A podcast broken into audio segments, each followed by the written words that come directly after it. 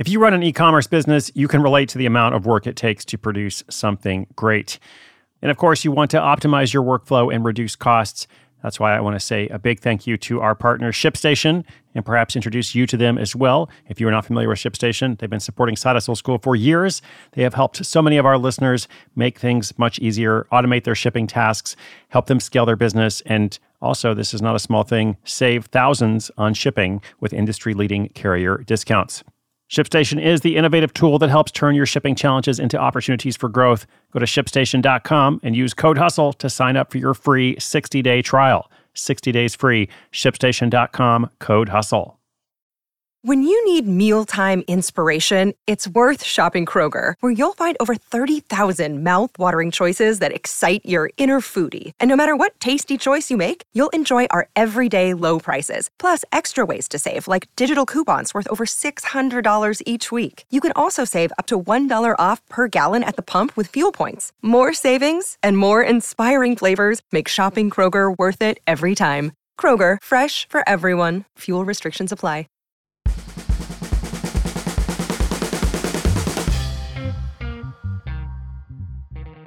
Greetings, friends and listeners. I'd like to welcome you back to Side Hustle School, or perhaps welcome you if you're totally new. My name is Chris Guillebeau. This is our weekly recap, episode 316, week number 45 of the year. If you're just joining us every day during the week, I tell a different true story of someone who creates a second source of income. Or let's say an additional source of income because it might be their third or fourth or more.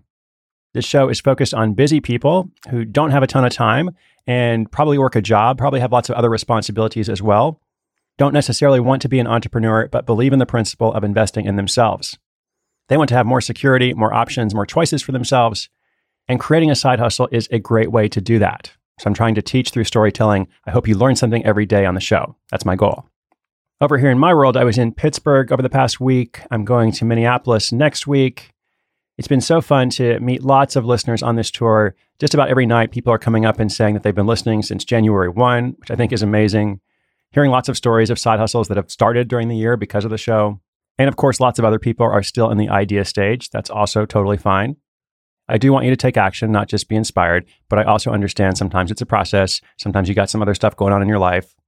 So my hope is that the show will still be here for you whenever you're ready. And of course, keep listening. Enjoy it.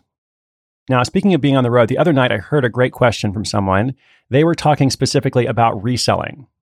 And we tend to break the different side hustles down into categories, both on the show and in the side hustle book. So you've got service based businesses, product based businesses, manufacturing, education, the arts. And you also got this category of reselling, which is essentially like buying an item and then reselling it for a higher price. Like the episode we had on Monday about the lollipop merchant of Northern Queensland, Australia. Lucy in that episode is essentially buying low and selling high. She's doing it with lollipops at her high school, but it really is the same principle no matter what you're doing. And this person was wondering, like, do I have to be passionate about whatever it is that I'm buying and selling? I thought this was such a smart question because I do often talk about being motivated to do something, being excited about something, looking forward to your side hustle, because it's really not a good thing if your side hustle is something that you dread or you just don't want to do it, but you do it because you feel like you have to. Like we all have stuff like that in life that we have to do. You probably have some stuff like that in your job, even if you like your job. So, for the most part, I do think you want to make sure you create something that you can look forward to and anticipate and be excited about. Now, that said, the industry or the category of reselling is a bit different.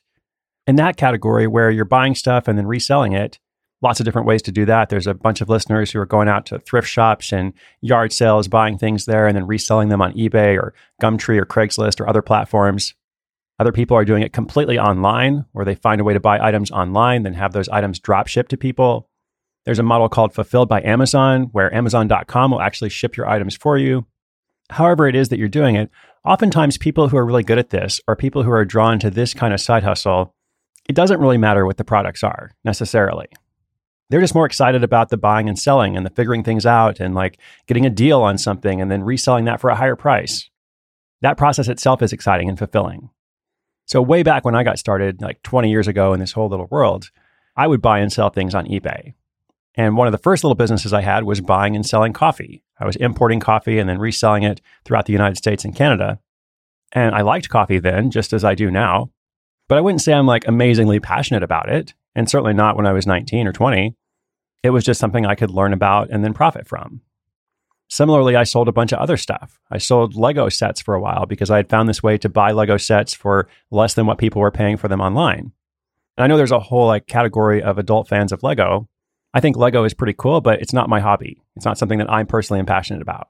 So if you're interested in buying and reselling stuff, like it helps to know something about that topic. So very often it may be something that you're passionate about. But I also think it's totally cool if it's some other weird industry. One of my friends famously did this whole business of cat furniture And this particular friend wasn't even a cat person. He had just found a way to create a cat furniture empire. And every day he looked forward to building that business a little bit in between his day job. So I do think it's always important to find like what's best for you. There's lots of different things you could do in life, lots of different side hustle ideas you're going to have, especially if you listen to the show over time or if you go through the side hustle book. Once you start thinking for yourself, like ideas are not going to be your problem. But like a lot of things in life, there's more than one way to accomplish this process. And most important is to find what works for you.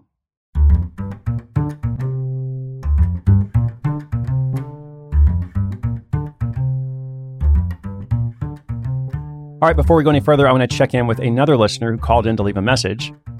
And just a reminder, you can do that too. If you have a question or comment, just call the Hustle Hotline, 844 9 Hustle.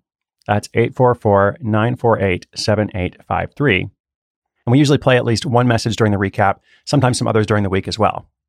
So let's hear from that listener and see what's going on.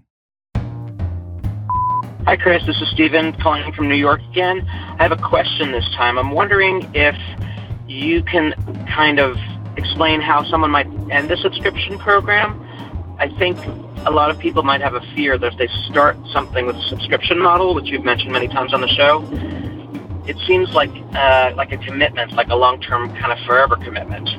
What if the side hustle just doesn't work, or you get tired of doing it, or some other reason you want to stop? Are you locked in forever and ever? That's the question. You know, kind of it's a little bit fear based, but I think it's also realistic. So if you could address that, that'd be awesome. Thank you. Bye. Hey, Stephen, thanks so much for listening and for the great question. Yeah, I think there could be all kinds of reasons to end a subscription service. Just like you said, if it's not working or if you're tired of it, you want to do something different. And I think it just goes back to whatever commitment you made to people who signed up. That's not normally like a lifelong commitment. It's normally like you're going to pay once a month and you're going to get this service each month and you can cancel at any time. And I can probably cancel on the other end too. And that's normal. Now, you might want to go through a process of winding down. You might not want to just, you know, stop it right away. Could be good to over deliver, maybe give people a free month, give people something that they haven't paid for. But I think for the most part, with a subscription service, once you stop taking people's money, they can't really have an expectation that you're going to keep giving them the service. Now, just on a side note, it seems you're talking about this in terms of starting a new project, because you mentioned like fear based. What if it doesn't work out? Am I locked into this commitment? Might be good in that case to give yourself a little bit of an on ramp. So you can kind of announce the subscription service and give yourself, you know, 30 days, 60 days, whatever, before you have to begin delivering the content or whatever the service is. And during that time, you can work on accruing subscribers or members. So it's not just like launch tomorrow and you get one customer and you have to spend all your time providing a service for one customer and you thought there was going to be like 100 or something. That's just a side note. But as you probably know, subscription business is a great way to go. Recurring revenue is wonderful. So if you have a model that would lend itself well to that, unless you have a really good reason not to do it, I'm not sure why you'd want to avoid it. Another day is here and you're ready for it. What to wear? Check. Breakfast, lunch, and dinner? Check. Planning for what's next and how to save for it? That's where Bank of America can help. For your financial to-dos, Bank of America has experts ready to help get you closer to your goals. Get started at one of our local financial centers or 24-7 in our mobile banking app. Find a location near you at bankofamerica.com slash talk to us. What would you like the power to do? Mobile banking requires downloading the app and is only available for select devices. Message and data rates may apply. Bank of America and a member FDIC.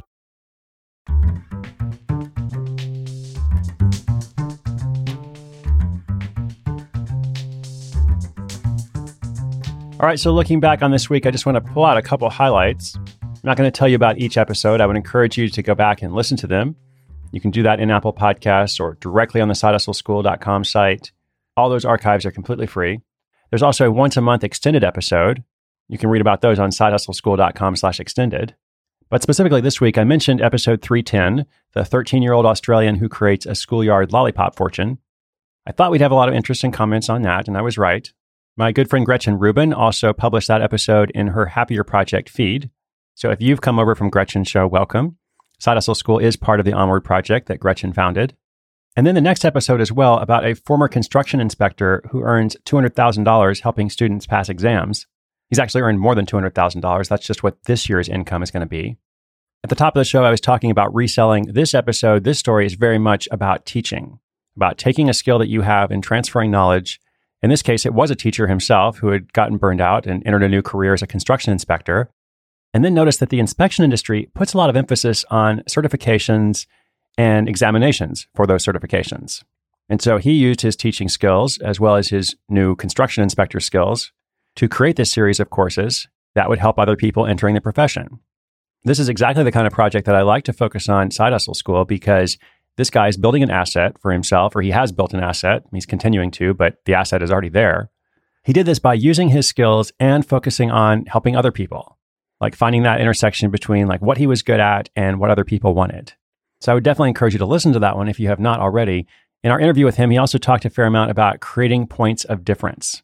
And in his case, he was referring to competitors or other people who taught these kinds of courses. He said, like, nobody was on YouTube. So he started doing some tutorials on YouTube. He would actually send his customers a copy of building plans in the mail, even though his course was mostly virtual and online. And he said nobody else was doing that either. So basically, he paid attention to what wasn't being done well or what nobody had thought of but the fundamental model of that kind of project, creating a course and selling it, is pretty basic. It's all about the implementation and the positioning.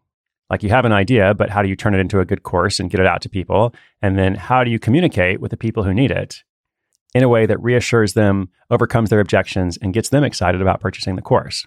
Anyway, there's a lot we could say about that one, but this is the recap. Later in the week, we featured someone who works in marketing and earns $30,000 a year on the side as a DJ which I thought was a great little juxtaposition. It reminded me of the guy in Dubai who is an accountant by day, a managerial accountant for a large corporation, but he has this side hustle producing poetry workshops and actually gets paid for it, which is notable in itself, of course, in the world of poetry. Oh, and also I wanted to mention episode 312, which was the Mexican artist who becomes a YouTube superstar with 50 million views. This one's kind of similar to that construction inspector story because he's using something that he knows. In this case, it was drawing and he's transferring that knowledge to people online. Now, in his case, he's not doing a course. He's putting all these tutorials up for free on YouTube. But because so many people are watching them, he's actually getting paid a lot through the advertising money. So, just like I said earlier with the other situation, there's more than one way to do things. The whole goal is to find what's best for you. Looking ahead to next week, I've got another exciting set of stories for you, including the lifelong Girl Scout who earns her side hustle badge. Did you know there was a side hustle badge in the Girl Scouts? Well, we just made that up, but she earned it. And not only that, she earns $3,500 a month in her side hustle. which might even be more valuable than the side hustle badge. There's also a story of a student who finds a way to help people affordably rent their adventures. How do you rent an adventure? Well, I'll tell you about it in this story. The student's goal is to create Airbnb for adventures. And there's an office worker who sells custom design mugs, earning an extra $500 a month without a ton of work. And she started this with literally $0 in startup costs. So, of course, that's pretty good. Hard to beat $0.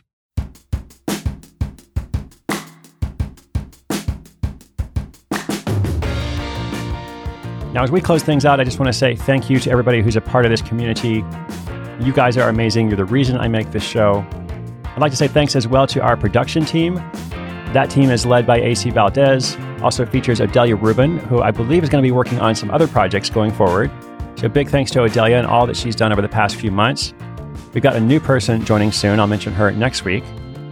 Back in Portland, Oregon, show notes are by my assistant, Whitney Korenick. And of course, I can't forget the official show cat, Libby Guillebeau who is in charge of responding to negative comments. Not that we get many of them. I'm just saying if you have one, she's the person to address those to. If you're enjoying the show, I'm always grateful for those who take a moment to give us a quick little rating or review in Apple Podcasts. That's awesome. And the most awesome thing you can do is help spread the word. Tell people about Side Hustle School. You can tell them online. You can send them to sidehustleschool.com. If you use the hashtag Side Hustle School, I'll probably see it somewhere in social media. But it's also great to just tell your friends whenever you're talking about stuff and ask them, do you have a side hustle? Have you heard about this? This is not just about working harder. It's not about getting a part time job. It's about making something cool for yourself that also makes money. And this show can tell you how to do it. I always appreciate listeners who help us with that. And in every episode, I always say that inspiration is good, but action is better. My hope is that you'll take action on what you hear and learn I look forward to hearing about you doing that. Perhaps I'll see you on tour somewhere. I'm still out and about. If you go to sidehustleschool.com slash tour, you can see where I'm going. And if I don't see you in person, I hope to see you tomorrow and every day next week with more stories and actionable ideas. Those episodes go online at 6:01 a.m. Eastern Time every day. I'm Chris Guillebeau for Side Hustle School.